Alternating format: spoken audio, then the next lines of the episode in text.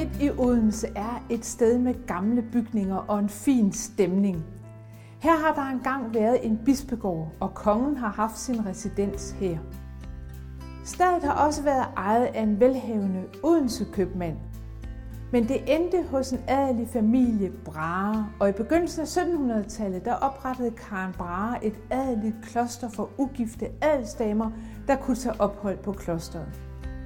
Karen Brahe elskede bøger, og hun skabte i sit jomfrukloster en enestående bogsamling på flere tusinde bind af bøger og sjældne manuskripter. Klosteret bestod helt frem til 1970, hvor de sidste adelige damer forlod stedet. I dag er Jomfruklostret smukt restaureret af Real Dania, og det benyttes af Syddansk Universitet. Karen Brahes bøger de er her ikke længere, men hvorfor ikke fylde det smukke gamle kloster med nye bøger?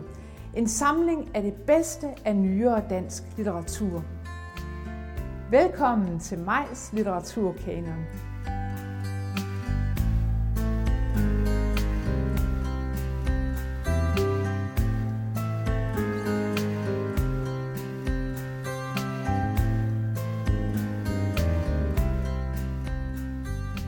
Da Claus Rifbjerg døde i begyndelsen af april 2015, efterlod han sig et kæmpe værk af bøger og udgivende manuskripter.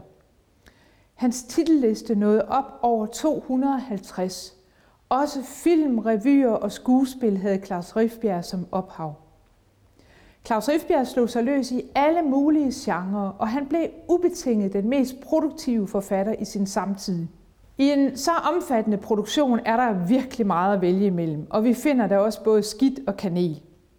Men en af Claus Rifbjergs allerbedste bøger er en ganske lille roman fra 1967, nemlig romanen Arkivet, som handler om to unge studerende, Mark og Rane, der har studenterjob i et arkiv, hvor der ikke er synderlig meget at lave. De to unge fyre de bruger deres tid på at drikke øl, på at ryge cigaretter, gå i biografen og kigge på damer. Men de er også så småt begyndt at tænke over deres øh, kommende voksenliv. Og øh, hvordan ønsker de egentlig, at tilværelsen skal være? De er søgende, de er usikre, de er på vej ind i et liv, som de aner kan gå hen og blive meget konformt og kedeligt. De står på tærsklen til noget, som de er tøvende overfor.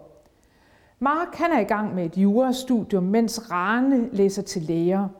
Han tænker over, hvordan han har meldt sig til uddannelsen, og så en dag uden særlig indsats fra sin egen side, så vil han være en færdiguddannet lærer. Det ser ud til, at institutionen simpelthen klarer det meste for ham, ligesom for hans kæreste Kim, der har styr på, hvor skabet skal stå i deres kommende lejlighed. Men hvordan undgå konformiteten? Hvordan bevare det unge livs frihed og alligevel blive gift og forsørge sig selv og starte en familie? Det ser svært ud. Voksenlivet har allerede sine meget faste rammer med krav om at skaffe sig fast indtægt og se at få familie, få nogle børn. Claus Rifbjergs roman Arkivet er ikke nogen særlig spændende historie. Handlingen den bevæger sig meget langsomt frem mod en øh, firmafest, et brud mellem Mark og så hans kæreste Lune, og mod Ranes bryllup med Kim, som øh, har uddannet sig til sygeplejerske. Øh, hele historien slutter med, at Rane langt om længe får købt en hvilesesring øh, til Kim. Men selvom der ikke er nogen særlig spændende handling, så bliver man alligevel som læser fuldstændig fanget ind. Det er en utrolig nærværende stemning, der er i den her roman.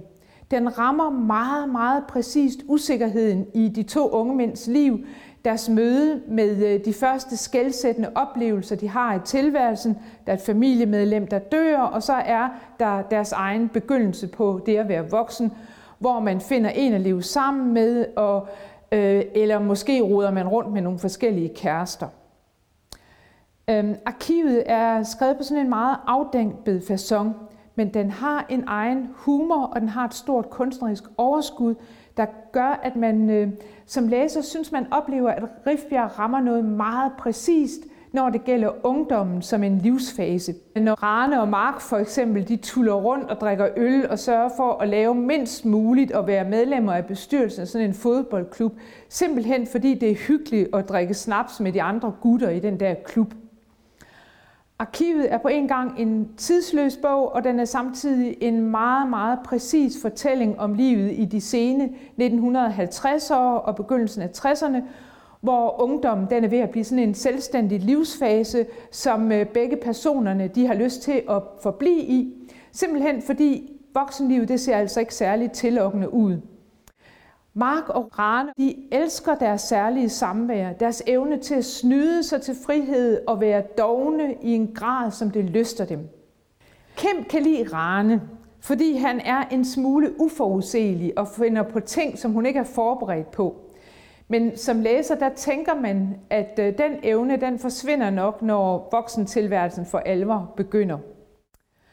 Mark og Lunes forhold, det bliver ikke rigtigt til noget, fordi hun vil ikke gå i seng med ham, men øh, hun vil bare sidde og nippe til noget så tidstypisk som et glas vermut, når de er sammen.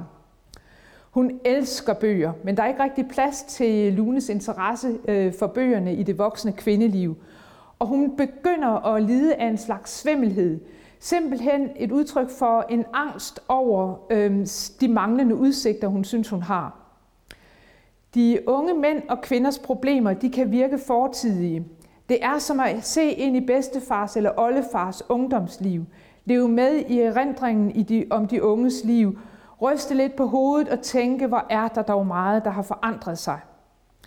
Men samtidig har romanen sådan en 50'er stemning, at man føler sig sendt tilbage til en tid, hvor Danmark var ved at blive moderne, hvor velfærdssamfundet var ved at tage form, og hvor ungdommen er blevet et særligt afsnit af tilværelsen.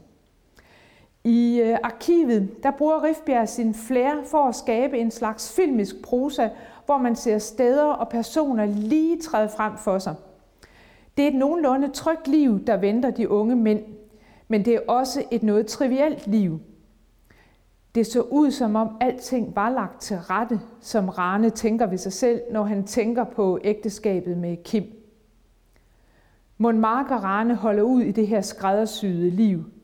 Ja, det kan læseren så øh, tænke over, og så i øvrigt bemærke, at romanen altså udkom i 1967, det år, hvor ungdomsoprøret var på vej, men sikkert ikke hos Rane og Mark.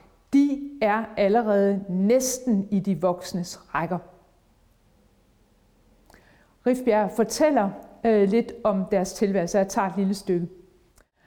Rane tænkte på, at det var godt, Kim var sygeplejerske. Det var næsten også efter aftale, kunne man sige.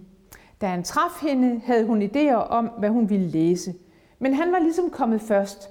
Han var allerede meldt til studenterkursus, og nu var det eftermiddags- og aftenseminarium. Hun havde selv foreslået, at hun skulle gå ind i noget fast. Kim var student, og det var noget. Men så tog hun den sygeplejerske uddannelse, og de skulle giftes om to måneder. Der var ingen problemer. De havde lagt det hele til rette, og da Mark kom op og sagde, at han havde fundet et job til ham og Rane i arkivet, lå det hele klart. Lønnen vil ovenikøbet stige, når Rane og Kim blev gift.